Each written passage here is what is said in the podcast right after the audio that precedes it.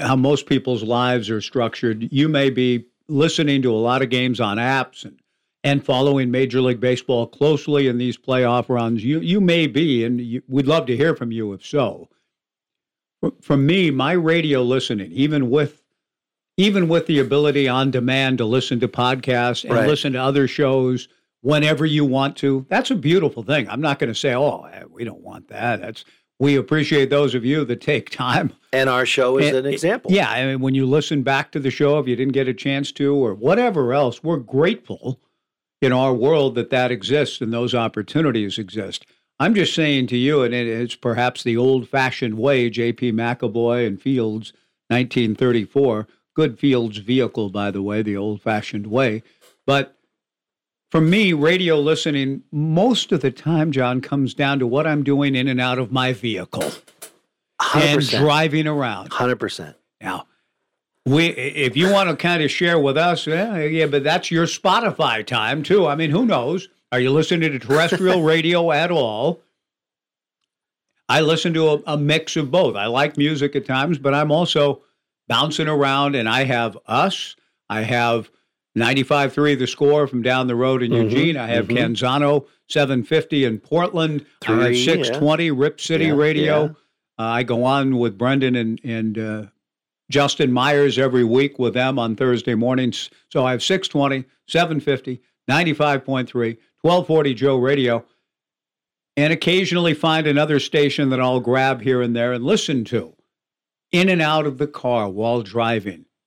And do I turn the radio on a lot after that? I would say no. You in the morning as I'm preparing and working to Mhm. get ready for the day. I listen a lot to, to you and to you and Dougie almost always. That's must listen radio for me. I enjoy that. I'll listen to Dan Patrick some in the morning. I Yeah. listen to Romy while driving around, Yeah. getting ready to come out here or elsewhere. But the point is, it's mostly in my car. Yeah. And the sampling of radio in my car, and there may be some, I know there's much more in the world out there, and maybe this is why I'm asking those of you what, what you hear. Do you listen to games? What I hear is national talking heads, 70 to 80%, and that may be low. Yeah. When I do that, seven out of 10 times, I'm hearing the NFL being Right. talked right. about Right. and and maybe college football. I'll give Deion this. When Deion and the Buffaloes got off to their hot start, and Dave from Tumwater and others said, "Well, you got to."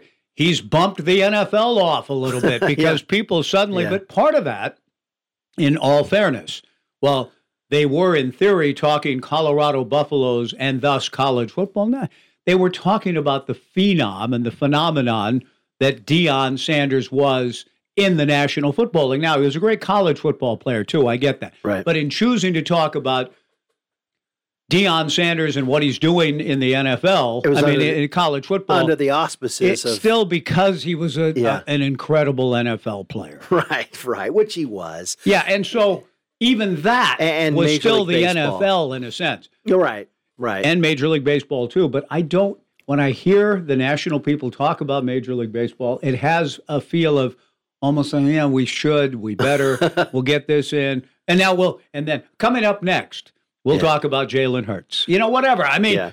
that's it. I feel like just constantly. So I'm curious to know that being the world and Doug Gottlieb saying Tuesday and Wednesday, the only days of the week where baseball might be able to take a little bit more primacy on the on your radio dial. does it take does it have any place in your life right now?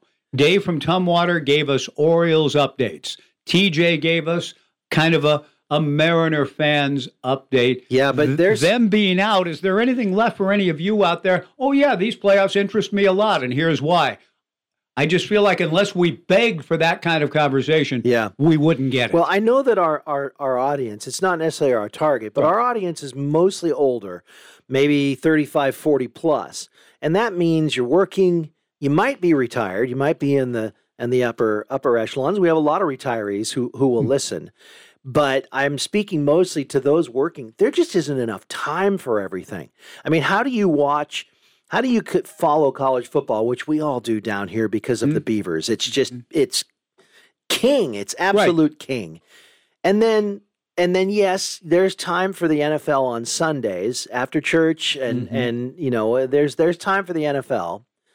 But by Monday, and you're back to work, and you may be so tired. Where does your attention go if it's in this time of year? Because forget hockey. Oh, what if you're a hockey fan? Right. I just saw an article on the Winterhawks. I think, oh, man, I want to get up to a game, You've been saying that for 15 years. and I never do. And you haven't. No, and and there's just no time. And here's the funny part about this: TJ, when he came in, he represents the young version of things, and Yes, he does. and his his time online, on social media, on Twitter.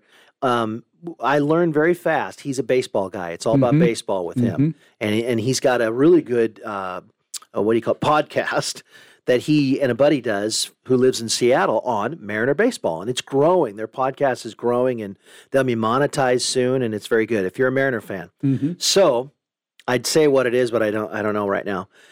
But he he kind of would have a crooked smile when when I would say, you know, I I, I- couldn't catch that. Oh, I missed that. No, and I'm thinking, hmm, you, you, you little you smug little guy, you, you'll learn one day. And he did because recently, if you combine what he does here, he does some th- some stuff with Brendan on Beaver Beaver's Edge Mhm.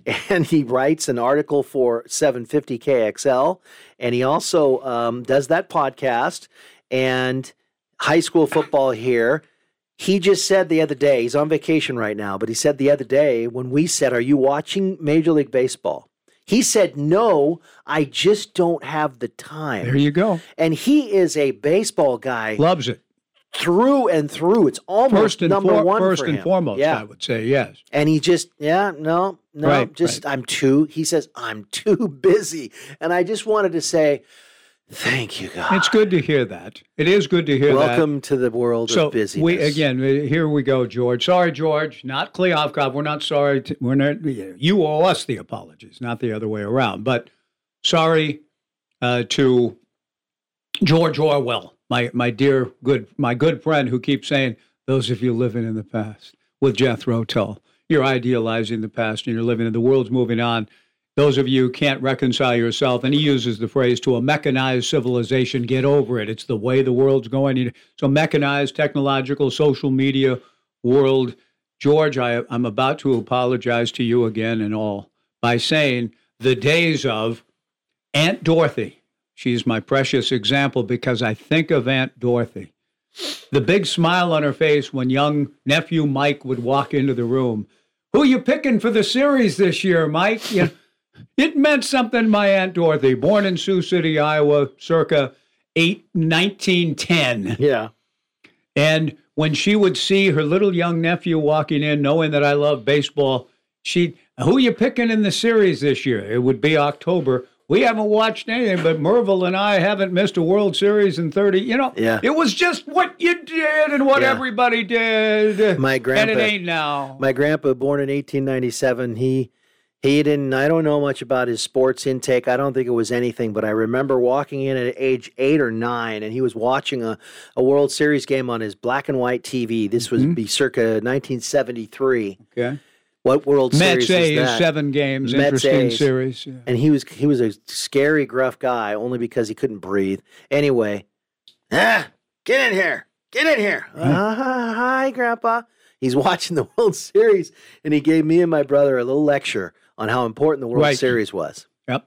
And I'll, And- I'll never forget that. Grandpa was right. And Nicholson, watch Cuckoo's Nest.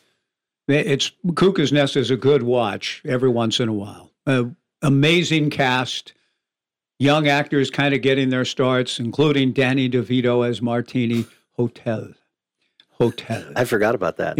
Christopher Lloyd. Play the game, Harding. Play the game. I mean, Billy Brad Wow, those are Billy all Bibbit. current. Great Know, lines, great. Scatman Crothers is funny in it. Jack Nicholson's brilliant in it. Louise Fletcher, yeah. Milos Forman directing, filmed up the road from us. It is a great movie, great acting, storylines, a lot of sports in it. Basketball puts it's an old Indian game called put the ball in the hole, trying to get Chief Bromden to play Right. against the the uh, guards at the hospital. Beautiful stuff. I think it's one of the great movies of all time. Period. I didn't like it because it was too Well, upsetting. it, it's it's the, the ending doesn't make you walk out uh, smiling and high fiving. well, and I didn't like the control that uh, Nurse Ratched had. Well, of course you wouldn't, but you're not supposed to like Well, it. I was a But little kid when no, it I came out. But but Nicholson, when he's he's reveling in the World Series, is talking about who wants to go watch the series with. Well, you're going to do that, Mac. Any bar downtown, and he, he's. And he talks about even when I was in the cooler, we'd have we'd bet on the games. It was a riot.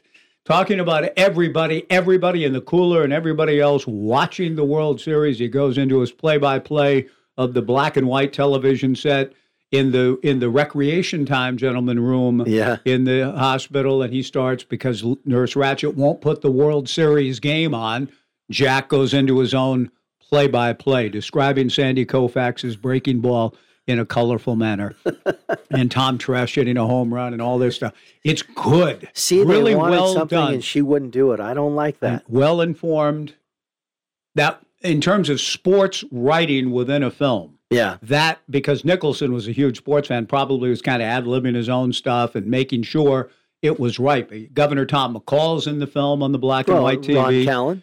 He- Ron he, had a line in the the TV portion of whatever they were watching. He did. He was in that. Yeah. I'm going to have to watch that more carefully. Yeah, find he- our own Ron Callan. We had him on and he, he he singled it out and we're like, oh, you I got to go back. it. been a long time since I've watched it, but I got to go Yeah. back and see it. But anyway, even when I was in the cooler, we'd bet on all the games. We'd have a riot in there, trying to get everybody to come around. Here's the World Series. yeah. the big event, the great event.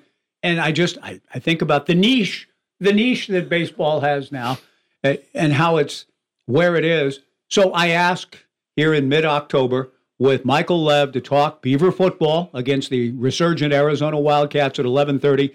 Talia von Olhoffen at 12:30 today. Talia's got a big thing going for the exhibition game next week. We'll talk about or on the 29th, not next week, but the following week. We'll talk about that. Actually, that is, I guess, next weekend, Yeah. the day after the Beavers return from uh, Tucson.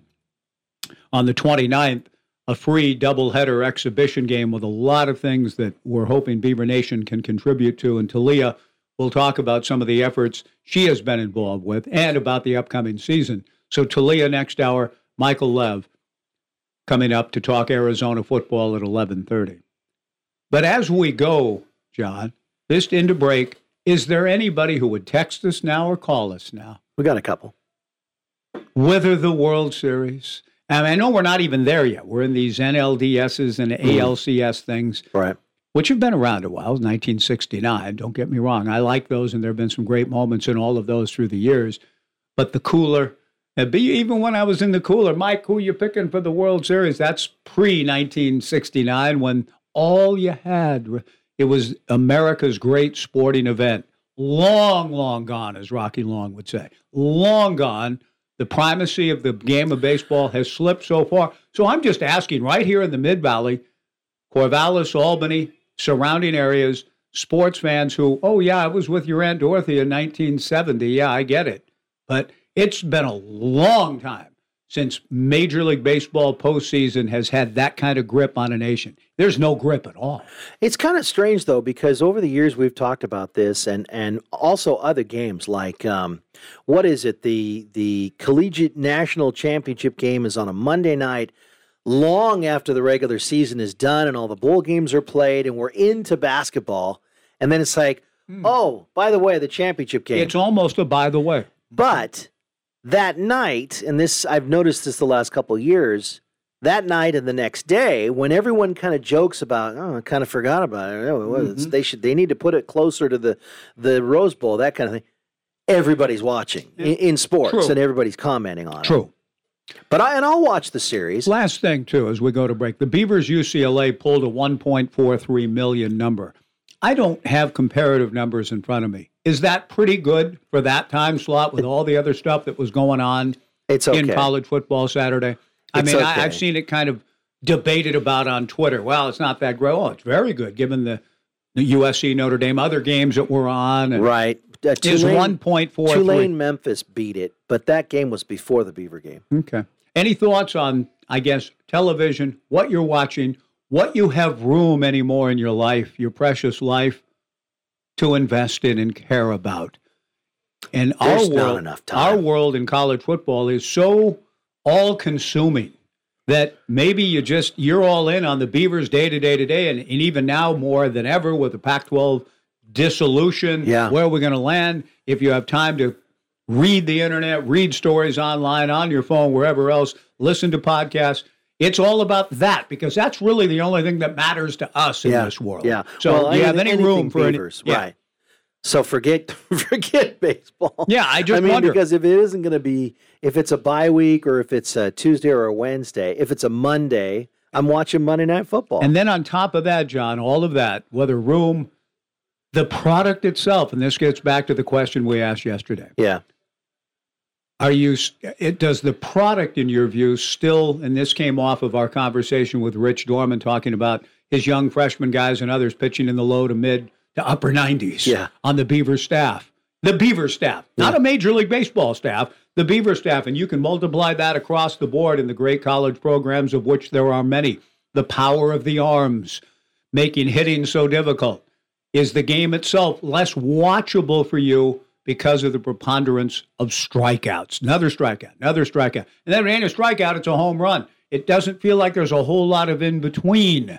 So, how is the product itself sitting with well, you we as a did get a call yesterday saying at the at the end of the show saying that they're paying for home runs. So if you want to bring that down, stop giving them the high dollars for the home runs.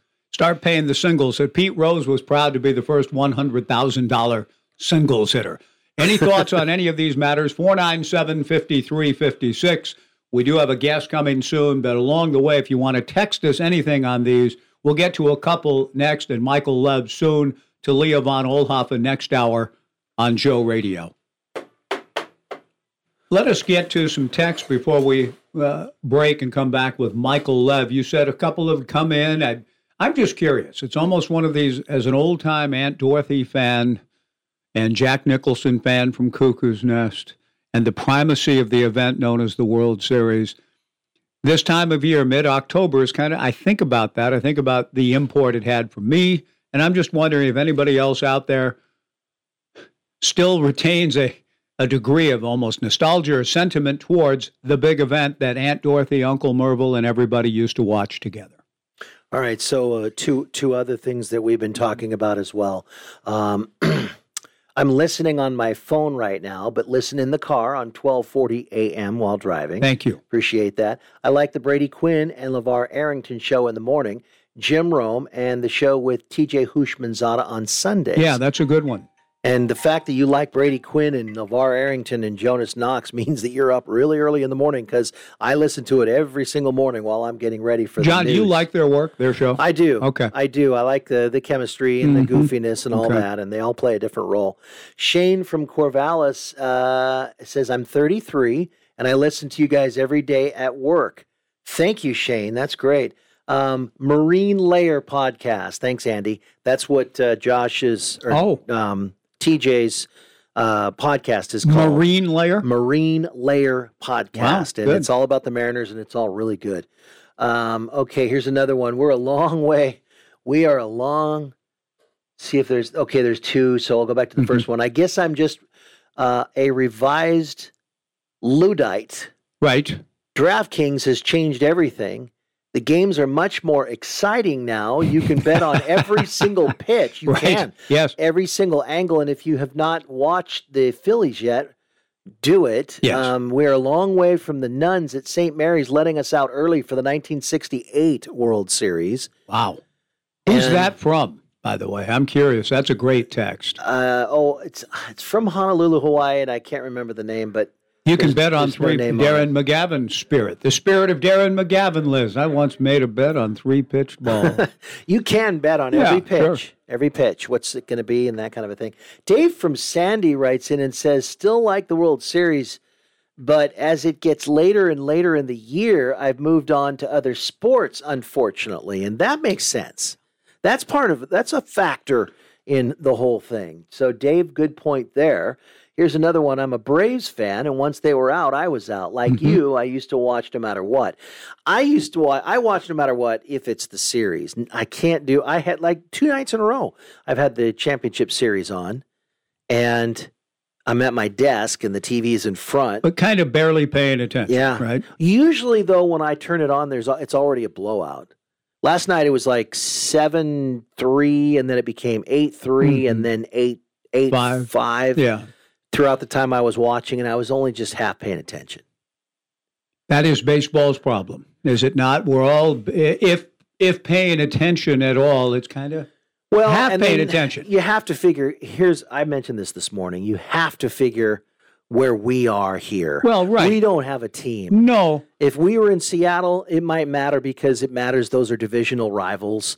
If we're anywhere, anywhere that has a team, it matters. But here, we have had to deal with this, and I hated it since I was a kid. Yes, I love the sport. Yes, I love baseball. Yes, I'll watch the series, but we don't have a team. And it's also just the amount of content that's available because I would submit that in 1967, the giant killer year, and all of those years, yeah we had a team right here, and probably most people in this town were consumed by what Dee and the Beavers were doing and beating these great teams. And everybody who's ever lived in the Beaver State was at the game November 11th, yeah. 1967.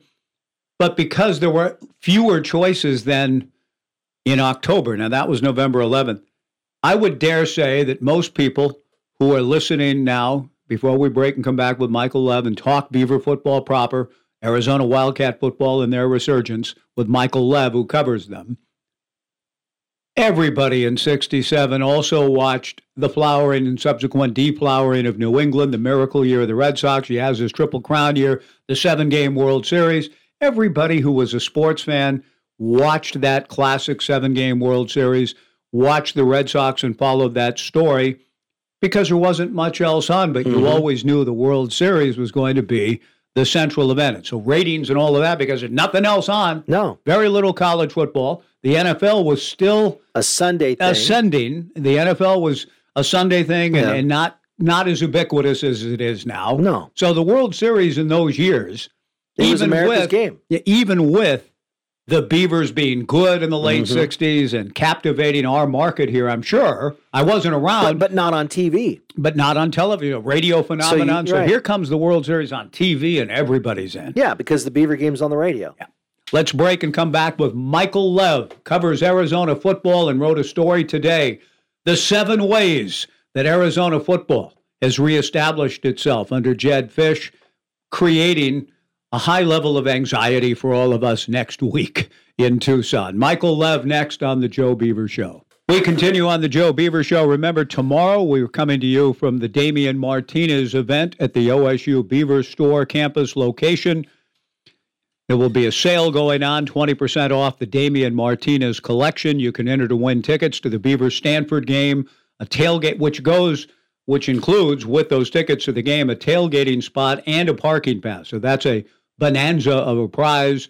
The drawing will be at 12:45 tomorrow for that. Autograph signings taking place with Damien Martinez. His uh, Martinez collection also reduced during the show from 11 to 1, 20%. Come meet, interact with Damien. He'll join us for a spot on the show. And we look forward to seeing you tomorrow between 11 and 1 at the OSU Beaver store. Michael Lev, who covers Arizona Wildcats football, joins us on the Joe Beaver Show, as he has off and on over the last several years, to kind of give us a perspective on what's happening in Tucson. Michael, thank you for your time again. We appreciate it. How are you today? Of course, I'm doing fine. Thanks. How are you? Yeah, we're good. And by week, it, it, it's welcome, I think. I don't know how it is for you and the Wildcats in your world, but both teams going into the bye off of really good wins. And yours in particular, Michael, and I say yours, I know you're not a member of the, of the team, but the team you cover. Of all scores in Pac 12 football this year, 44 6 in Pullman is, is for me almost the most astonishing of all scores of all games this year in our league, just because I, I you know, I, I didn't think it was impossible for you to win, but to win for the Cats to win like that, what did you make of, of what unfolded in Pullman? Yeah, I mean, I agree with you. Um, for the most part, like favorites cover at home um, in this league of the last couple of years. There's a lot of big point spreads mm-hmm. in a lot of games. Um, Arizona, I think they ended up as like a seven and a half point underdog when all was said and done, and opened around ten and a half. Um, I picked them to win. Uh, I thought that they had played really well um, in the preceding weeks against really good teams. Uh, you know, uh, Washington, they lost only by only seven points, held them to their lowest, you know, offensive output of the season. Against USC, they easily could have won a game that went into double overtime. Um, I think they had more yards than the than the Trojans in that game, so I, you know, I felt pretty good about their chances. But really, I don't think anyone saw that result coming. Um, from after the first drive, Washington State marched down pretty quickly and scored um, on the opening possession of the game. From that point forward, I mean, it was completely one-sided. Um, it was it was an absolute beatdown. Arizona was clearly the better team on both sides of the ball, every facet of the game.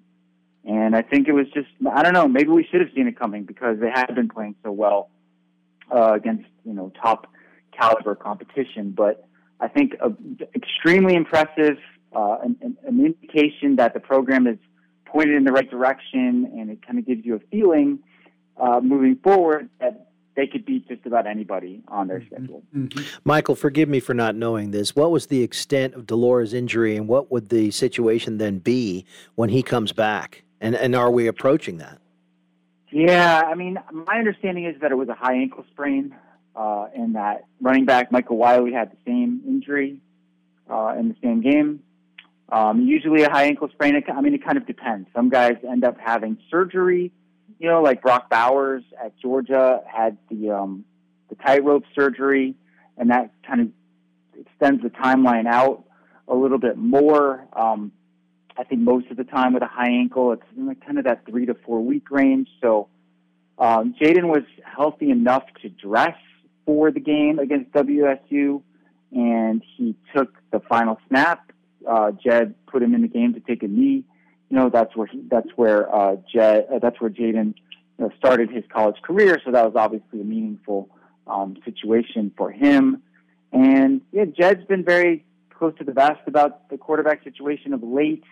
You know, he had been saying for quite some time that Jayden is going to be the starter no matter what, whenever he's healthy to re- healthy enough to return. But his backup, Noah has played so well that he has made that decision much more difficult for Jed, or maybe he's made it easy. I mean, the, the fan base, and I think most people in the media would say that Noah has earned the right to remain the starter, even if Jayden is 100% healthy and ready to return. I think that's the direction that Jed is going to lean because, man, I mean, you know, Noah Fifita's been like a 75% passer mm. since he started playing this year. He they had only two turnovers in three games. They played really well. Like, why change that? You yeah. Know? So nothing public um, has been said about that, but I have a feeling that behind closed doors, um, that's the direction that Arizona is leaning. D- does the Arizona fan base uh, do you get the feeling that they're overwhelmingly wanting Fifita to continue on, or is it lukewarm on that? Because you know it's always the case that the hot backup is the favorite player on a football team, and he is couldn't be hotter right now. I think that um, it is definitely more toward overwhelmingly favor Noah, and there's a couple reasons for this. One, I mean we've all got to see him play now. This isn't a case where, oh, you know, the, the starter sucks, put in the backup, and then mm-hmm. the backup comes in and doesn't play well. Like Noah has played really well. Um, that's one thing. Uh, Jayden, um, you know, he has a very specific style of play. You know, um, he can make spectacular plays. He can make off-platform throws. He can extend plays and run around and make crazy stuff happen. But he also turns the ball over a lot. Um, he has a very he has a higher floor. I'm sorry, he has a higher ceiling than Noah Fifita, but he also has a lower floor. And Noah is definitely lower ceiling but higher floor. And when you built up the talent uh, around the quarterback position, the way that Arizona has, it might make more sense to go with the higher floor, lower ceiling quarterback who can just kind of act as a point guard, distribute the ball, you know, call execute the plays as they're called, um, as opposed to the guy who has to kind of carry the team. I don't think Arizona is in a place right now anymore where they need a super talented quarterback to carry the team. Michael Lev from the Arizona Daily Star, kind enough to join us during this bye week as the Beavers and Wildcats get ready for a 7:30 kick at Arizona Stadium a week from Saturday. While we we've started with, as it almost seems uh, inevitable uh, in very that you do with the quarterback position when it comes to personnel. The 44 6 score itself is astonishing in that kind of route, but the six for Washington State, I just mm-hmm. I, I, thought, oh my goodness, what is Johnny Nansen, the coordinator, doing in turning around what has been a, a woebegone defense? We had that here, and Trent Bray took the reins, and immediately their returns were great. What has Johnny Nansen found? Is it a transfer portal? Is it schematic? I mean, how has he gotten these guys to play at such a level? And, and that level is really high, isn't it, Michael? It is very high. Um, they are better in every metric you could possibly look at when it comes to defense, points allowed, red zone, um, rushing defense, especially It's been a, a big, really big one. Um, maybe the only area they're lagging a little bit is turnovers, but they got three takeaways against Washington State. Um, I would say that it hasn't been immediate because they were not good on defense last year either. Um, and it was kind of a transition year, I would say on that side of the ball. They really focused a lot of their personnel acquisitions on the offensive side to upgrade that part of the game, and they did succeed in doing that. They also, about midway through last year, started playing a bunch of true freshmen. Uh, they at, at points had four true freshmen playing along the defensive line at one time, um, which is really not ideal from a program building standpoint. But they also were just like, hey, the, the guys we have aren't getting it done there's a lot of talent in this freshman group. You know, let's let's put these guys out there and let them get some experience. So we fast forward to this year, they supplemented the front with defensive with uh, with veteran acquisitions through the transfer portal. This mm. was a conscious effort. The main thrust of their sort of off-season plan was let's get some big, experienced guys in here to to give us a deeper rotation. And they brought in Bill Norton, from Georgia, Tyler Manoa uh, from uh, UCLA, Justin Flowe from Oregon. All of these guys have had a huge impact. They're playing more defensive linemen than they have before. Uh, those guys are fresher and they're making an impact uh, throughout the game. So that's been a big factor.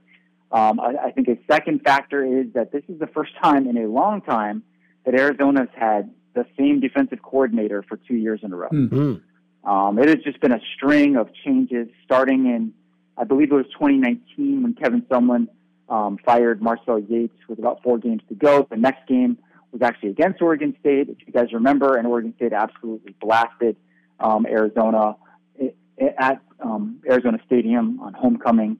Uh, really pretty embarrassing uh, and sorry defensive performance. But then they had Paul Rhoads in 2020, Don Brown in 2021, and so Johnny has been the guy two years in a row, and I think that continuity um, has been a huge asset for the defense. Is the overall rebuild, Jedd Fisch's overall rebuild, uh, going quicker than you ex- than you expected because you're closer to the program? From far away, it seems like it's like, wow, this is he got it done fairly quickly.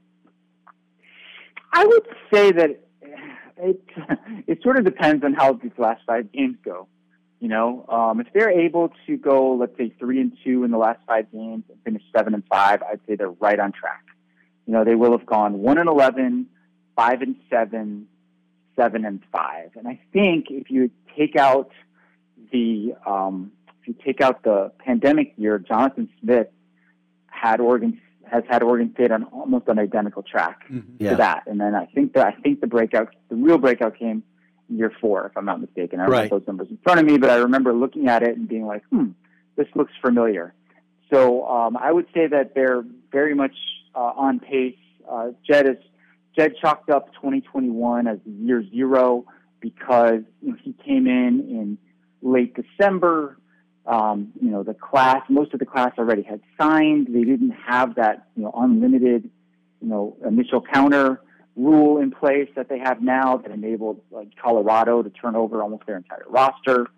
Um, so he was really hamstrung as far as personnel when he first got here.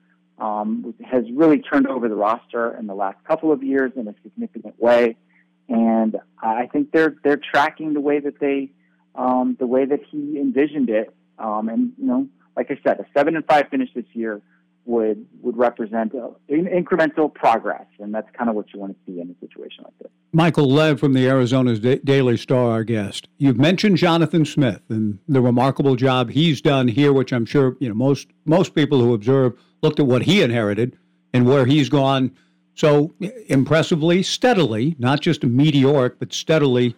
Ten wins last year, coming into your game down in Tucson next weekend at six and one. First of all, Michael, just observing sort of Oregon State's storyline from afar, but also what you're expecting then in this big game suddenly now for both teams. It it looks it's taking on even greater magnitude than I think it might have felt like when you saw the schedule roll out uh, a few months ago. Yeah, well, obviously very impressed with Jonathan Smith. Um, seems like a great you know, cultural fit for Oregon State. He knows how that place works. He knows um, how you can be successful there.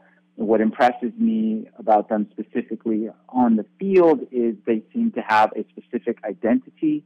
Uh, they're going to be a physical team. They're going to run the ball. They're going to make things as easy as possible for their quarterback. They don't have a lot of self-inflicted wounds, you know, so they're, they're not going to hurt themselves out there.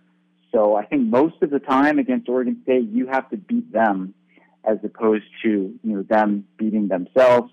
Uh, I agree that it is a, a, an underrated and very intriguing matchup um, that's coming up here a week from Saturday. It's not you know Oregon Washington. It's not ranked versus ranked, but um, I think that you could make an argument that Arizona is one of the top 30 teams in the country, regardless of what their record says. Just based on the way that they played um, this year, and they have a chance to play spoiler when it comes to you know Oregon State's hopes to make the Pac-12 championship game. Um, I think that the lines of scrimmage are going to be really interesting to watch in this game because Arizona controlled both lines against Washington State. Can they do the same thing against Oregon State, which I think um, is better up front than most uh, teams uh, in the Pac-12? Um, you know, how much of a factor will home field advantage be? Uh, Oregon State's been pretty much invincible at home, a little bit vulnerable on the road. Mm-hmm. Lost to that same Washington State team uh, away from Reser Stadium. So I think those are some of the storylines that yeah. we'll be looking at as that game approaches. Last couple of things with Michael Lev. I'm wondering too. The rushing defense numbers, the overall defensive numbers are remarkable. Period. What Johnny Nansen and in his second year and, and the personnel that you talk about have they been challenged the way Oregon State w- likes to challenge team in the run game? When I look at the schedule thus far, I don't see a lot of teams that have the Oregon State approach and philosophy. So, will this be the real test about really how good they are against the run? Yeah, it's a great point. I mean, USC, Washington, and Washington State are definitely pass first offenses. Um, Stanford, I don't really know what, how to classify uh, their team. It's kind of different from week to week. Um, you sort of never know what you're going to get. Really, Mississippi State, I would say, is the team that, that just kind of set out to run the ball, um, you know, from the get go as a game plan um, more than anybody else. They threw it. They didn't hardly threw the ball at all um, in that game. And Arizona really struggled against them in the first quarter, but button things up thereafter. And that's been kind of a pattern. They've made really good adjustments. Um, so that's a great and, and um, interesting matchup to watch because you know Arizona's played kind of this soft zone, and, and their their objective the last three weeks has been to take away big plays. Mm-hmm. You know, mm-hmm. we're going to place our safeties back. We're going to use this dollar defensive package with seven DBs on the field and not allow any big plays. Uh, you know, Oregon State, that's not. They're more run, run, and then hit you with play action. Mm-hmm um, off of the run. So, you know, that's going to be a great test for this for this defensive line, for the linebacking corps, the safeties um, who've played really well too, to come up and try to stop that run game. I also have a feeling, you know, I don't know. I mean, I haven't watched every snap of Oregon State this year. I don't think DJ Uiagalelei has run that much, but the threat exists. mm. and I think it's there. And he's a tough guy to bring down because he's so big and strong. So I think that's another thing to watch in this game as well. Last thing from me: um, Do you wish? Do, do they wish down there that they never let Jim Michalczik get away? that's great. That's a great point. I mean, look, Brendan Carroll uh, has been the offensive line coach since Jedd Fisch got here, and he's actually done a great job uh, of developing uh, like along that offensive line. I think they have at least two future NFL guys playing tackle uh, for this team, and Jordan Morgan and Jonah Sava Um, might have some more uh, in the pipeline, uh, depending on how some young guys develop uh, in the interior. But Michalczik was great. Um, he was a, a steadying influence um, during some, you know, up and down times here uh, in Tucson. Everybody misses him, and everybody knows that he will produce a good offensive line, regardless of you know how high end the talent is. So um, definitely miss Coach Michalczik around here, and um, it's no surprise to anyone that Oregon State uh, has you know, one of the better offensive line groups and is one of the best rushing teams. We uh, we won't belabor the rushing game that Arizona has, but a quick thought on Speedy Luke, Rayshon Speedy Luke, and and the other running backs. Even though we know that Jedd likes to throw it, and Noah Fifita has been throwing it well and productively, but the run game has been pretty effective too, has it not, Michael? Oh yeah, yeah, yeah. Jonah Coleman, the sophomore, has been kind of the main guy since Michael Wiley got hurt, and he has been extremely effective. Um, he is reminiscent of Jacques, uh, Rogers hmm. um, mm-hmm. in terms of his stature uh, and his running style, maybe a little bit more physical. He's averaging over five yards after contact per rushing attempt this season, which is a really big number. Um, and he's just kind of, he's kind of a bowling ball out there. He's really hard to bring down. Uh, DJ Williams is a veteran who's played at Auburn and Florida State, who kind of gets the tough yards inside. They, they integrated Speedy Luke last week more than they have before, um, and he is he is he lives up to his name. I mean, he's a burner. If he gets in the open field, it's unlikely anyone's going to stop yeah. him. I think there's also a chance that Michael Wiley is going to come back to this game. So mm. pretty loaded, pretty loaded uh, running back room uh, for Arizona heading into this Oregon State game. And here's the final thing, Michael, and it's something that we could probably spend the rest of the week talking about. But how how how does Arizona Wildcat football fan feel about the move and the move and leaving the conference and how's that all going over down there? We're we're of course up here wondering just what's next for us. We don't like it right. at all. Uh, what does Arizona? Where does the Arizona fan, in your estimation, in your community, come in on this whole Pac-12 implosion, and you're off to the Big 12? Yeah, I mean, I think there is definitely a twinge of sadness that it's all coming to an end, that familiar rivalries are going to be no more. Um, but was also, I think, a big faction of the fan base that was just kind of fed up with um, the way things were going with the Pac 12, um, the TV negotiations, Pac 12 networks, you know, being difficult to watch, um, just all the other various issues that the league has had definitely some sentiment around here that hey, maybe it's time to go. Um, the the thing about you know where Arizona is located geographically, um, it doesn't it's not that crazy for Arizona to be part of the Big 12. Mm-hmm. You know, it sort of fits into that Southwest right.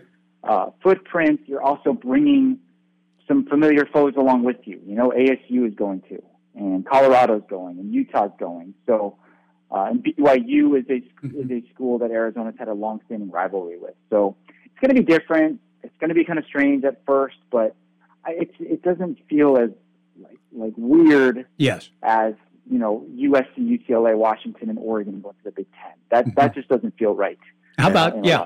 Not to mention Stanford and Cal to the ACC. It's just all uh, weird, Michael. Yeah, no, you're right. And you guys are kind of interlopers anyway, Arizona and Arizona State joining our old league in 78. So now off you go. That's true. Yeah. We've been doing this since yeah. 1915 up here. yeah.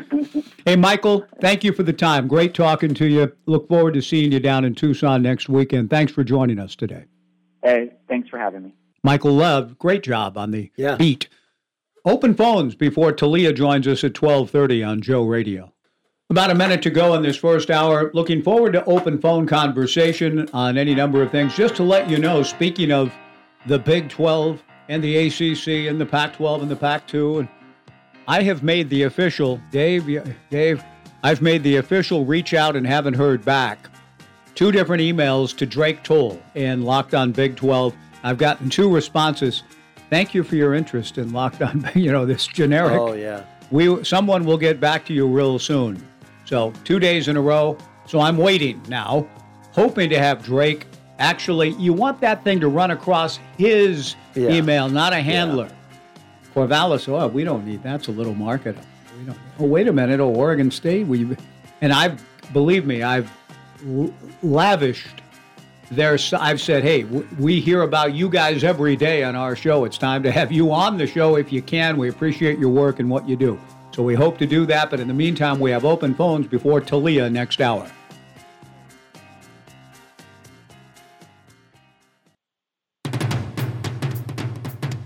It's time for the Joe Beaver Show on 1240 Joe Radio with Mike Parker and John Warren. A duo daily making tough decisions in the world of social media. On Facebook, You are unfriended. on Twitter, Do you follow me? Yes?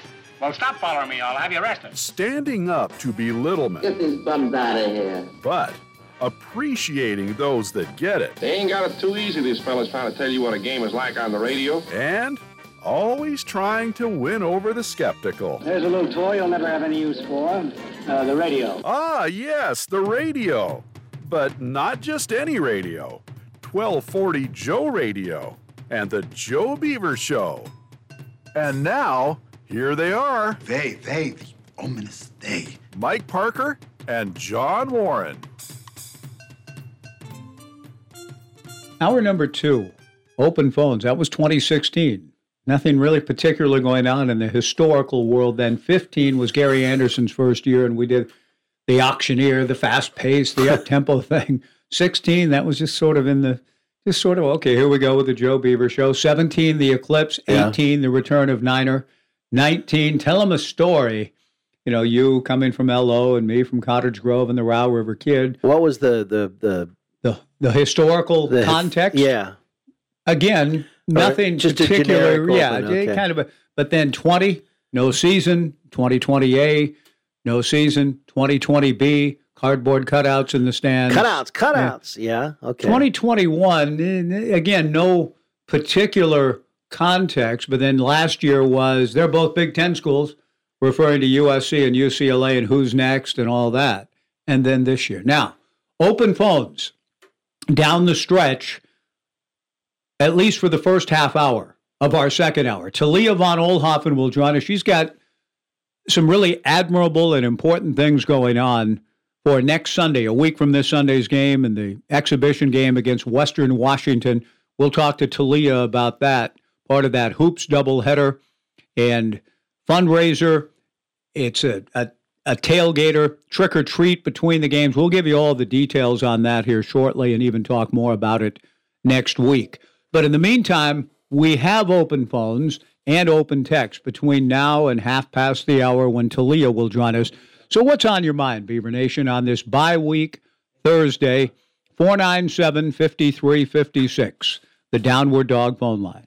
497 5356, the University Honda text line, 541 497 5356. Since it is a little bit of a, of a low, in terms of the usual path we're on this time of week with a game just a couple of days away. Mm-hmm. That's why we've even are almost se- semi eh, annually about this time of year wither baseball in your life and the the postseason. Are you paying any attention? The fact that Aunt Dorothy did was only a function of there wasn't nothing much else on. and the World Series was the national pastime. It was the first sporting event ever on television was a World Series baseball game. Baseball was the the the, the prime sport and the national pastime for decade after decade. So even people before my generation, I was born in 58. I came to the game in 1966. But even then, the times they were changing. Things were changing. Football was on the rise, but Yeah. baseball was my first love and still held a pretty good hold on us young sports fans. The World Series, I, I remember them well. 66, I attended game two. Koufax Palmer. 67, the Red Sox Cardinals. 68, Tigers Cardinals. The Miracle Mets of 69. Brooks Robinson's great exhibition in 70. The seven game series in 71. The A's winning three straight 72, 73, 74. I attended two World Series games in 74 in Oakland. 75, maybe the greatest World Series and the peak of ratings, game six, Carlton Fisk. So with all of that, So we all watched. where do you stand right now? I don't really. It, You're asking it's the not. question. I'm asking, and But I'm where do saying you I've slipped. I mean, I the Phillies, Phillies baseball Yeah. against the Braves. I watched quite a bit of one of the games. yeah. a little bit of another. I haven't seen a pitch yet of the series with the Diamondbacks. Haven't seen a pitch of the Rangers Astros. but there was a time when I wouldn't miss a pitch, if that makes any sense. So what's going on in the world? Of the championship Even the LD, yes, the National League Championship Series and the those were compelling games. I think about the the '80s and the Red Sox uh, and Angels and the comeback by the Sox and the comeback by the Sox even as recently as 2004 to come back from three nothing down to beat the Yankees and get to the series. But it just, I don't know, I, I, and I love the game, and I don't really care that much what's happened. And if any of you, if that resonates with any of you, feel free. What's supplanted all of it as your years have gone along, or it hasn't, and you're all in, you're locked in, you love it, and you can hardly wait to this year's World Series. Wherever you are on that continuum, 497 5356. But it is the Joe Beaver Show. Doug is going to join us, and I imagine perhaps talk to us as he did. I give Doug great credit. Is this our friend Doug who told us originally about the locked on Big 12 people? Doug in Salem? Oh yeah, Doug and Sam. Okay, well, he's the one who said, "Hey, uh, locked on Big 12." So I give him all the credit in the world because the credibility, all of that, seems to be with each foray I make into their world, and Ross Dellinger, whom they quote, and Jim Williams. There does seem to be a, a well-based set of sources that they have that I've come around to not so much who are those guys. I'm still trying to learn that specifically, but respecting them for the work they're doing. And I'm hoping we can have Drake himself on the show. But in the meantime, if, if anything is grabbing your attention during the bye week, storylines, the Pac 12 conference, anything, let's jump into it before Talia joins us. 497 5356. Doug on the Downward Dog phone line. Good afternoon, Doug. Yeah, thank you. It's a great day to be a Beaver. We have, you know, we have uh, six wins now, so we're going to go to a bowl game, and, and that's super good. I was, looking at the internet, and the, there's a, a, a vignette on there about who's going to go to what bowl games, and this these people they projected to Oregon State was going to go to the uh, Holiday Bowl now, so that's very impressive. And of all things, they had they predicted that maybe you know Oregon State would play Clemson, which would make it very interesting with our quarterback and their coach. You know, Yes. you know they're, they're departing. So that, that's very impressive. It'd be great to go to a Holiday Bowl. Um, first of all, yeah. And uh, on the Big 12, you know, my 99% stuff has been very quiet. You know, it's kind of backed off the, about the last week or so compared to two weeks before that. So who, who knows? It's always very quiet, then all of a sudden, boom, you know, Penn State goes to Big Ten, and all of a sudden Texas and Oklahoma are off to the SEC. Mhm. It's always quiet, and all of a sudden, boom, you hit Yeah. by this this cannon shot, you know. Yep. The only thing that was different was, was uh, the uh, Four Corners sh- schools going. That was in the news maybe two months that it, you know before it happened, you know. And uh, but when Southern Cal and UCLA, you know, went in the, in the summer about two years ago or what a year and two and a half, year year and a half ago, that came out of nowhere, you know. So who knows? I, I think right now the the, the lawsuit, the, the legal action is holding us back hmm because maybe nobody wants to touch us because of the lawsuit suit situation. So who knows what's what, what's going on there? But I just thought, you know, we're, we're, we're having a great season, and we might go to a very good bowl. I mean, you know, the LA Bowl and the Las Vegas Bowl are nice, but the Holiday Bowl is, quite a lot better, you know, so, and even better than the, uh, the uh, Sun Bowl. So it's looking, looking really good for us. Well, yeah, and Doug, the re- part of the reason we haven't talked about bowl eligibility or bowl projections, several things. This time of year, with five games remaining, and where the Beavers are positioned right now, I'm not quite ready to. Uh, even though you make a good point, if you end up in the Holiday Bowl, that's a good bowl, a very good bowl, and you may have a compelling matchup such as you suggested, and others are perhaps projecting. But Doug, I'm sure you join me in waiting and hoping and believing for something even better than that. Nothing wrong with that. But the Beavers control their destiny within the league. And so I'm still thinking about even bigger things than that. I hope you are too. Yeah, but I have to be a little bit realistic. You know, I mean. No, you don't. you don't have to be. You can choose to be, but you don't have to be. Well, my preseason, you know, uh, paper paper schedule, you know, pocket yeah. schedule was that we get eight eight wins. Really? Okay. How yeah. do you feel? How do you feel huh? about how do you feel about that right now, Doug? The eight win prospect. I think we're going to do better, mm-hmm. but I mean, we have these two big games that are going to be hard to, to win. That's Washington and Oregon. Mm-hmm. Regardless of where we're being played, and the only one we almost put in our pocket would be Stanford at home.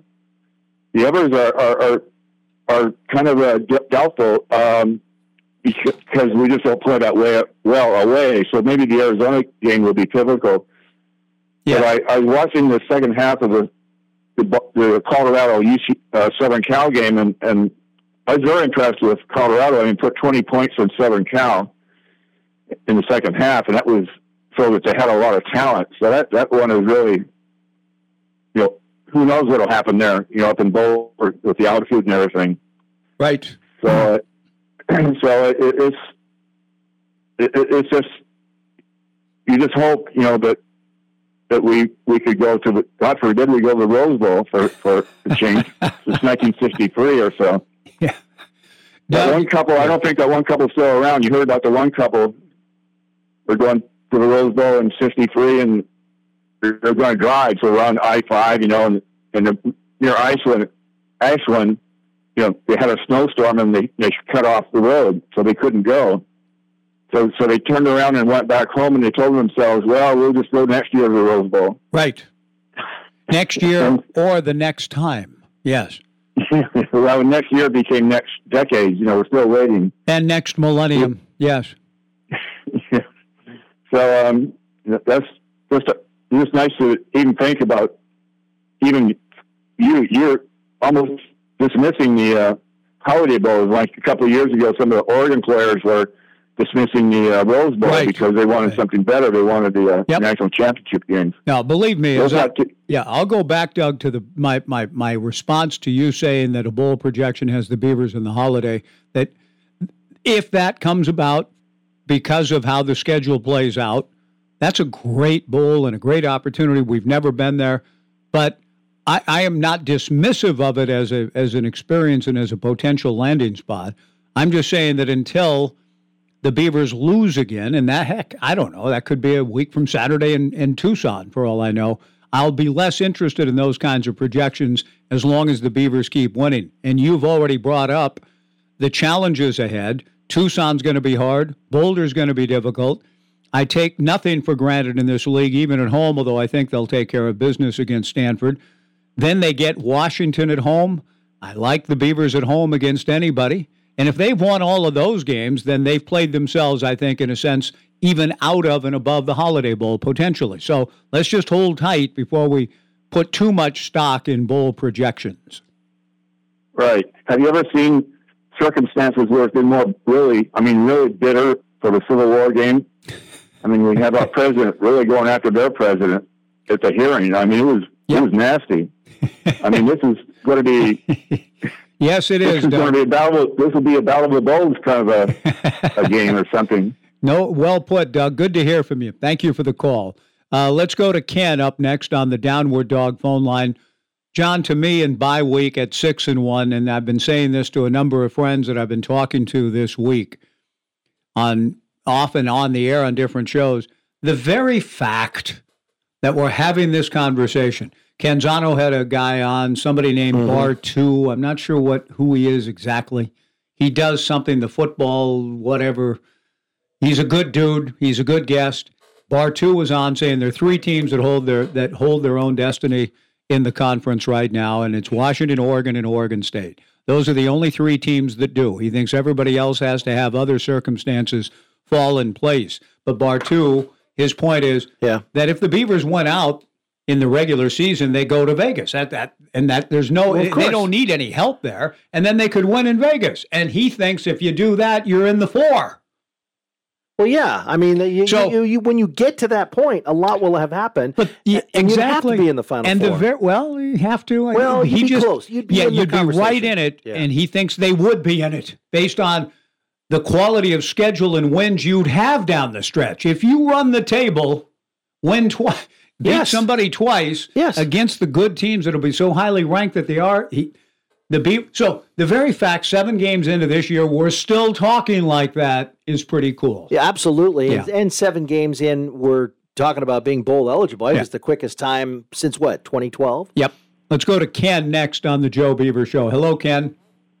Hi guys. Hey, just want to give my take on the baseball football Yeah. popularity argument. Um, so just real quick, grew up in Southern California. I've talked to you about it before. Mike. Yes. I grew up in West Covina, not not too far from you. Um, I think what we've lost in baseball, and just in my personal opinion, is the connectivity to star players that are on your quote team Mm-hmm. for a long time. Mhm. Um, you know, growing up in the Steve Garvey, Ron Cey, Mhm. Davey Lopes, you know, era. Yeah. You get attached attached to players and teams and pitchers that are on the team for 10, 12, 14, 15 years at a time. We've lost that in today's Major League Baseball, which is sad to me that every year you go into it like like I don't even know who's the starting five pitchers for the Dodgers next year. I'm Right. a huge Dodger fan. I, I have no idea if Kershaw, best pitcher of our era, in my opinion, is even going to be on the roster. I don't Mhm. know.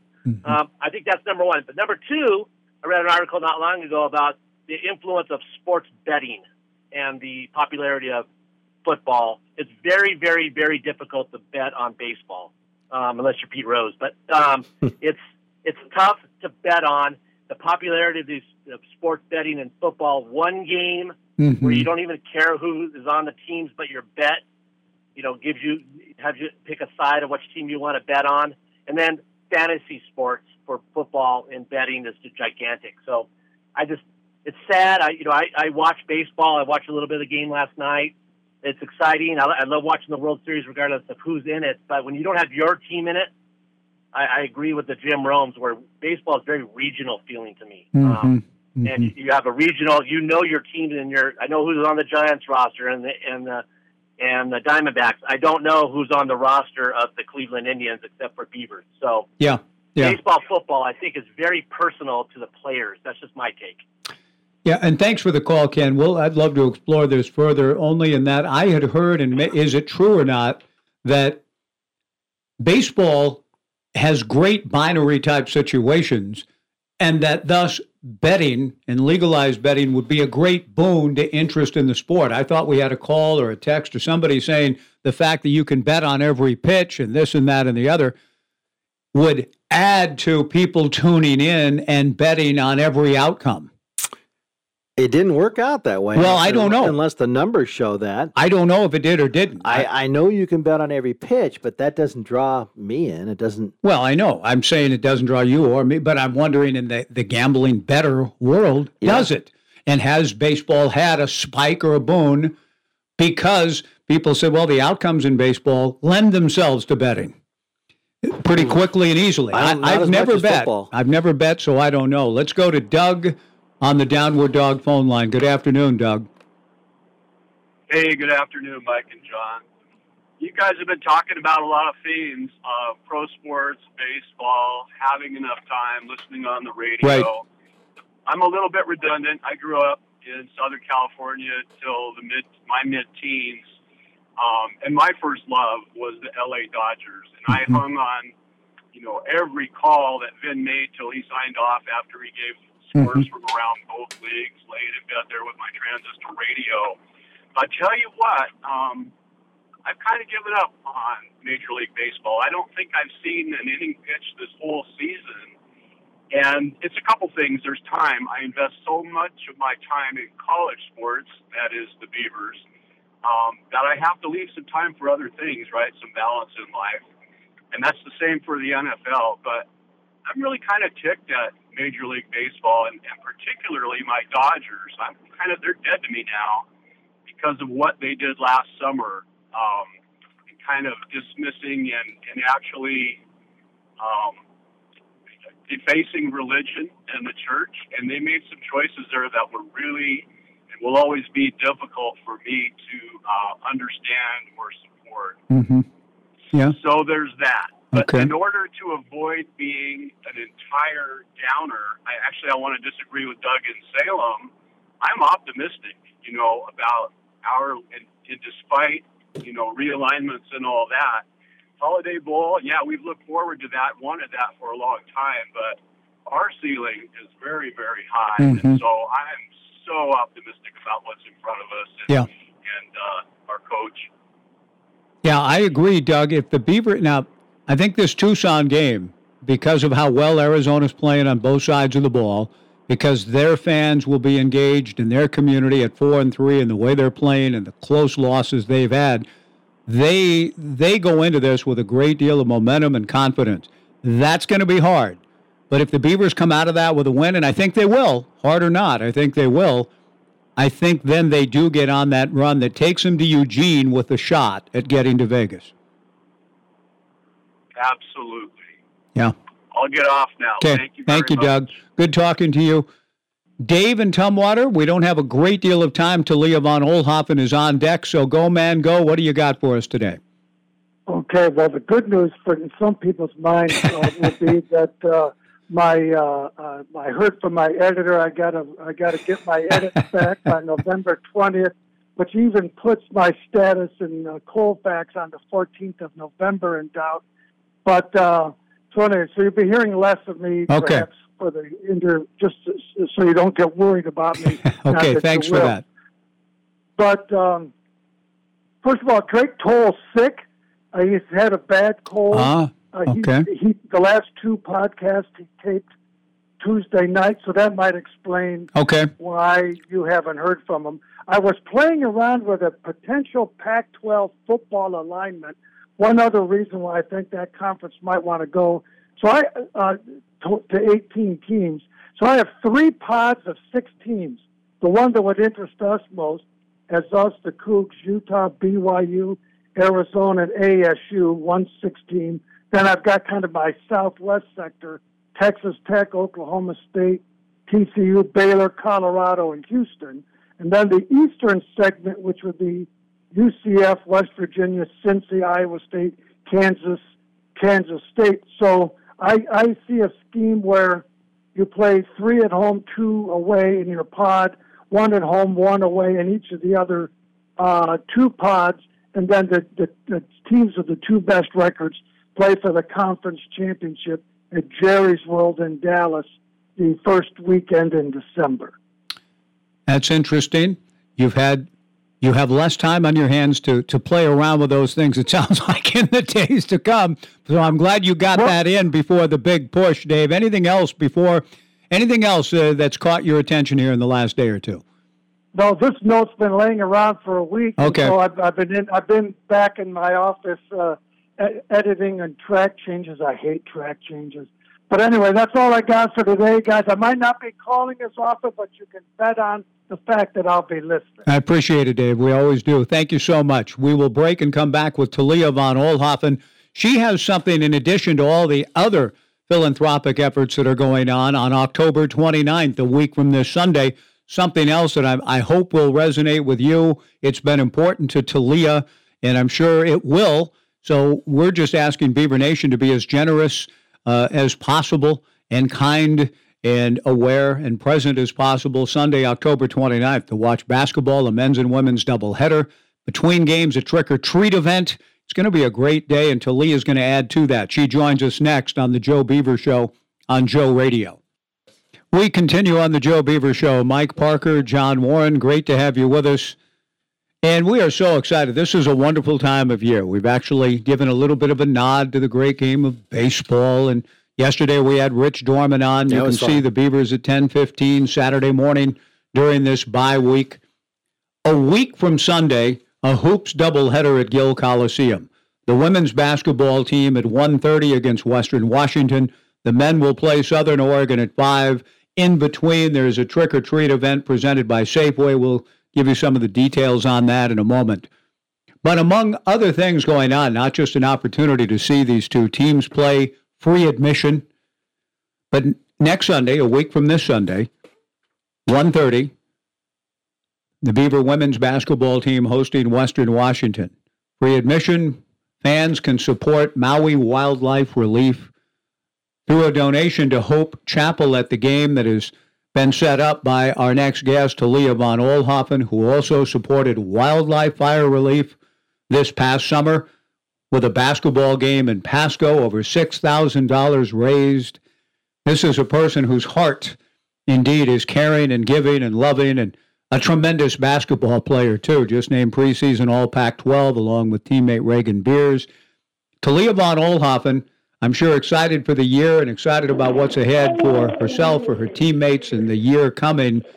But Talia, first of all, it just warms all of our hearts. We're thankful to you for what you're doing and reaching out from Maui, what you did for Pasco and the basketball camp. So thank you for taking time for us. But let's start with these things first. Where and how all of this within your own heart comes from to, to try to find ways to help people in need. Tell us how important that is to you. Yeah, it's super important just in general, but definitely with Maui being um, closely connected to my family um, and my culture, that was definitely super important for me to find a way that I could help um, with not being able to uh, get over there and see my family, especially just because all we got going on and season coming up. But um, it was a super special opportunity, um, and along with that, just to be able to get in the gym with those kids from my area um, meant a lot. Meant a lot to me, and obviously for a great cause. So. Talia, how was your family situated in terms of the, the Maui wildfire safety and all of that? Yeah, they they were all safe. Um, I don't have any family directly in Lahaina, um, mostly on the other side of the island. So mm-hmm. my family was safe. Um, helped house people who lost their homes, um, and obviously my family over there um, had more close connections to people in Lahaina. But yeah, they did everything they could to help. Um, and luckily, everyone was safe. Talia von Oelhoffen joining us. So, you know, sometimes these big and, and catastrophic sort of news stories hit, and people are in the moment. Oh my gosh, what can we do? Okay, there's still there has to be, I would think, tremendous need in terms of families and and, and homes and, and community that needs to be rebuilt. So, to that end, what do you have going for the Western Washington game a week from Sunday in terms of how important all of that still is? What can Beaver Nation do to help? Yeah, I think just coming out to support um, and contributing whatever you can to um, the relief fund, and just even if it's just spreading that awareness to maybe someone else that could donate or help out, um, but definitely just coming together as a community and as Beaver Nation to support um, people going through such a tragedy um, is super important, and I know that Beaver Nation is going to do great and is super capable of that. So I'm just excited and happy that we're able to do this. Talia von Oelhoffen, our guest here on the Joe Beaver Show, as we get ever so closer to another basketball season coming up. Now, you raised over $6,000 putting on basketball camps and whatnot in Pasco, Washington this summer. It says here that you did all the work. You did uh, the the leg work, logistical work, all of that. Was that kind of uh, uh, um, thrown into the fire on how to do all that stuff, and now you can consider yourself an experienced event planner? yeah, it was definitely um, a learning experience for sure. I am a business major, so I had a little bit of an idea of how it was going to go. Um, and I managed it as best I could. We were in Italy for a lot of it, but um, yeah, I went through all the registration, planning it, pretty much everything. My family helped me, but um, I tried to organize it as best I can. And Brian Edwards, my trainer back home, helped me out too. Um, so it was a super cool experience to plan something like that with so many people, and I definitely feel more capable of doing bigger things down the road. So yeah, it was just a great overall experience and got to help out a lot of people and um, provide a cool experience for for the kids in my area. So it was just amazing. Was it was it more about organizing for you and doing the business side of it, or did you get a chance to actually get on the court with the kids? Oh yeah, I was on the court with the kids. Brian and I um, kind of ran it, and then we brought in other coaches as well. But I was definitely on the court the whole time. So yeah, trying to make sure that everything was good, and then focusing on um, you know teaching and and giving them whatever I can, and um, just trying to make a fun learning experience for them. But yeah, I was I was on the court for all six hours or whatever it was, so it was fun. Talia von Oelhoffen joining us, and again, to Leah, with respect to the Maui wildfire, the state of Washington, summer to summer, it seems your home state, and here in our state, I mean, it just seems like an annual sort of of reality that we're dealing with. What how affected were? I mean, it you had something on your heart to contribute now to wildlife fire relief in your area and in the state of Washington. How did you sort? What was your sense of awareness of the need for that, and how so many people's lives were affected by those wildfires? Um, yeah, obviously where I'm from, um, my area, and then just now Hawaii and how closely my family's connected to that. Um, you know, I've seen it happen and you hear about it every year. I haven't had anything too close to home or too impactful for my family personally, but obviously I see how it impacts others and how quickly, you know, you can, one family or one person can lose so much. So it's definitely an important cause and something that um, I want to be able to help people that go through that because it is, it is such a devastation. But yeah, I think it's super important for Oregon um, people especially to get behind causes like that because it does hit so close to home for sure. Talia von Oelhoffen joining us on the Joe Beaver Show. Andrew Goodwin has pointed out he's your athletics communications director, and you've also talked about how you were behind the scenes while in Italy in an exhibition tour, and we saw a lot of the posts. It looked like an incredible experience. We'd love to hear from you about that. But behind the scenes, you were doing a lot of the organizational and logistical stuff for the aforementioned camp. How, difficult was it to Leah to do both, to be a basketball player and a teammate, a tourist, and an organizer all at once? Yeah, um, I wasn't able to play any of the games in Italy, so I was pretty much just running every day and getting my conditioning in and then doing what I could um, at the practice that we had. But um, yeah, I tried to soak it all in and be a tourist and be there for my teammates. Um, the games were super fun, just watching this new group come together. Um, but yeah, definitely some late nights with the time difference, going through emails and all of that. Um, I worked super hard on it and I sacrificed a lot to make it happen. And um, it was a great experience and something that was super important to me and very fulfilling. So, were you were you hurt? What what? How come you weren't playing? Yeah, I I um got had surgery at the end of the season last year. Um, oh, still recovering. Got it. Got it. Yeah, just got back. Got back in September. So. And how do you I'm, feel? I'm good to go now, but I didn't play in Italy. Yeah, no. How do you feel after get coming back and getting into the swing of things? Yeah, I feel great. We had a little break after Italy, and by the time we got back to it, um, I was full go, and then was was 100% ready for official practice. So it's been a great um, couple months with this group and getting back to full strength um, has been amazing, and it was a super good experience for me to take a step back from basketball. But um, you know, I'm back, and I'm super excited for this year and uh, what this team can do. Yeah, let's get into that. Um, upcoming season, again, the last one. I'm sure you're not thinking about that. It's just go out there and win everything. Uh, how do you feel about you know things went things didn't go as well last year. Lots of injuries. Everybody back full and ready to go. Uh, practice has been uh, going going well. Yeah, for sure. Um, like you said, we had a lot of injuries last year. Um, not having Timea for a lot of the season, I was I was hurt the last few months. Um, Bendu as well. So we just we just went through a lot last year, and it was I think it was just a learning experience, and I've grown so much um, since then. I feel like a completely different person, completely different player. I feel healthy. My body's um, working as good as it has so far. So um, I'm just really excited for this group, and we got some dogs on this team, and I think um, Beaver fans are going to see a very different team than they have in the last few years. Um, so I'm just excited to go out there and compete um, and kind of be that underdog team this year. And I'm excited for the fans to get to see that. In the workouts that you've had as a team uh, and what you've seen is, you know, even on the Italy trip, who makes an impression on you? They got bigger, faster, stronger, or a freshman that has come in that you're like, oh, okay, all right, I see you. is there anybody that stands out like that for you?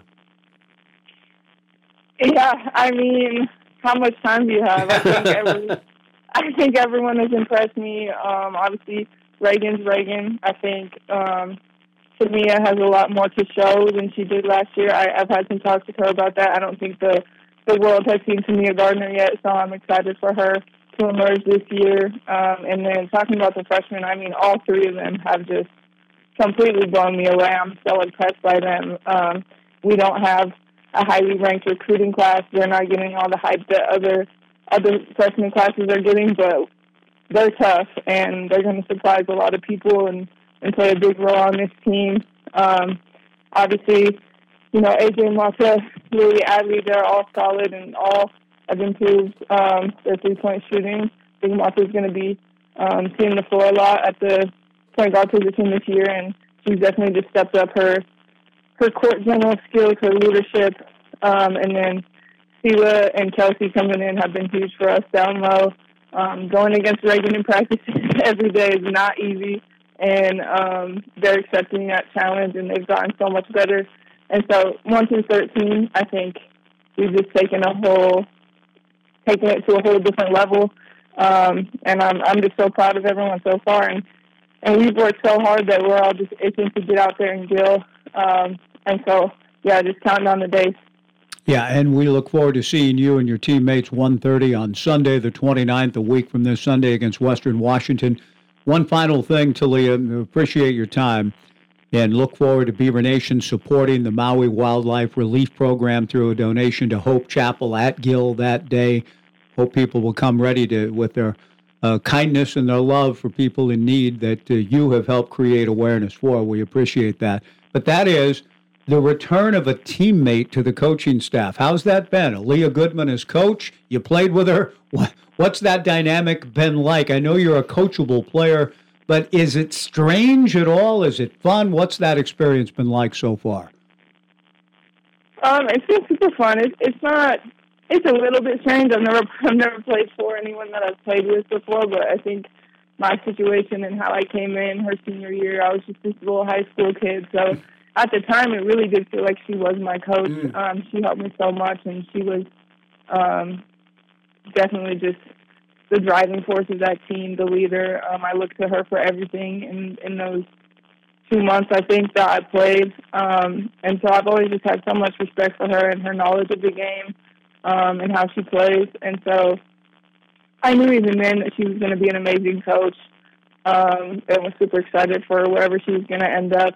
And so now being able to play for her and knowing that um, when she tells me something, it's because she's been she's been there and she's been through it, and she knows she knows how I'm feeling, she knows how I think, like she knows all of it. So just having that comfort and knowing that um, all the advice and everything she's telling me, it it just means a little bit more knowing that she's only two, what is it, three years away from having done it herself. Um, so I know yeah. that she knows what she's talking about, and she knows how to communicate with me, um, and we have that close relationship. So it's been amazing. Um, I cried right when I found out that she was going to mm-hmm. be coming back, um, and I think it's going to be a huge difference maker um, for the team, but for me personally, just having her there um, has already just made so many different things better. So I, I love Leah. She's an amazing coach, amazing human, um, and so I'm just excited um, for the future of this program with with her in it. Beautifully said, Aleah. I mean, Aleah, Talia. Thank you. I'm glad talking about Aleah. Talia von Oelhoffen, our guest. Talia, thank you so much for making time. Thank you for your heart for people uh, reflected in your work in Pasco over the summer and now a week from this Sunday with fans, Beaver Nation supporting the Ma- Maui Wildfire Relief Program that you've set up for people to commit to and donate to at the game on Sunday, the 29th at 1.30 against Western Washington. Thank you for making time for us, Talia. We appreciate it. Thank you guys for having me. Have a good one. You too. Talia von Oelhoffen, our guest. Boy, a lot. You're just talking to her about playing. She played with Aleah in that odd sort of, yep, I'm going to come in and play the last two months as Oh, a yeah. high school senior. Graduated early. And did I, if, if, if the legend serves, she made a three pointer on Yes. her first attempt. Yes, that's her right. first field goal Yeah. attempt. Yeah. And then, you know, should have been in high school. Yeah. That that was pretty cool. I, I can't believe it's been what is it, four years now? Three? Well, That's incredible. three years ago. I mean, the Yeah, I remember when she came in and I was listening to Ron at that that Yeah. time when she came came in off the bench. We will take our final break today. Our thanks to Talia for joining us. Tomorrow, remember, Damien Martinez. And I cajoled Gary Johnson to join us. I don't want to get, I'm not looking around right now like uh, Jack are. Warden and Bean You- yes, there. you are. I spoke earlier today to Chauncey Gardiner, and, And he's kind of looking looking around around, like, oh, gathering right. the admiration and approval from the people that the President of the United States. Yeah, I spoke to Chauncey Gardiner Hal earlier Cowan today. had Hal, Hal Cowan had, had a little of that too When Dennis in the post during the 2000 season. yeah, and he was very looking around. and it was well deserved because of everything Oh. he'd been through. But Gary Johnson, I look around like Jack Warden and being there. the official, ask the referee, Gary Johnson. It's been a while. Picked up the call. We started talking about of face masks, of non-roughing calls, of different aspects of Yeah, life. but what do we have to ask him about? He's coming. He's going to talk about that, and just it's been years. So Gary's coming by the Beaver store tomorrow for, and we'll just pepper him with questions about officiating, about mechanics. It was a good conversation about an official getting hurt on the sideline. The alternate comes in. Just about. We had some Oh, odd yeah, things yeah. in the officiating world. I thought, and Gary agreed. He was at the game, and he said, "Well, at first I was applauding." Not applauding, but just okay. I get you know. There's my colleague out there. Yeah, he- I understand that call. He said he went home and watched the game on replay. Ooh, ooh, they were wrong about some things. So he's going to actually say that. I bet. tomorrow. I wonder. I wonder this. Well, I'll ask Yeah. him this, but I wonder what it's like when you're in that world and they all know each other. It's a fraternity, and you're not refing a game, and and your buddies make bad calls. How do they Yeah. work? How do they talk to each other inside the fraternity? Well, you really blew that. Oh, call. I'm sure. If you went Or into not, a yeah, if you went into an umpire's room, an official's room, or wherever after a game, boy, Jonathan was really on me on that. Did I did I really miss it that badly? Yeah, hey, as a yeah, matter of fact, yeah, you, you did. did. You know the the one thing, the one thing that I, that I almost made me laugh because we've talked about this a lot. And let's talk about it when we come back. Yeah. Hold, remind me of that sort of vision I've always had and hope for a white hat oh to kind of yeah. okay, we hear the boos. We'll talk about that with one call in particular in the game against with the Beavers and UCLA. And Gary Johnson will join us tomorrow in person. Damien Martinez in person. We'll give you those final details next on Joe Radio. More is less. More is less. But Crevante Barnett, I think was his name, the white hat. I'd never heard of him before. That's an interesting name in itself. By the way, Arizona has a defensive back, a corner named Ephesians Prysock. Yes, Ephesians. I don't know if he has a cousin named Thessalonians or uh, you know a brother named Galatians, but we'll find out. There is an Ephesians Prysock in the secondary for Arizona. That will require a little more exploring and diving into as we get to game week next week. I do think their punter is First Thessalonians. Anyway, we've Crevante Barnett. Crevante. I'd never heard of that name, never heard of him before. But the other night, when the running into the kicker occurred, mm-hmm. the juggled snap and the step and a half at most. That, that- is he out of the tackle box at that point? I mean, he barely he juggled the snap and did do a step and a half rugby style punt, maybe at most, and got the kick away. And while his leg was up in the air, got clipped and, Right. and upended. Okay.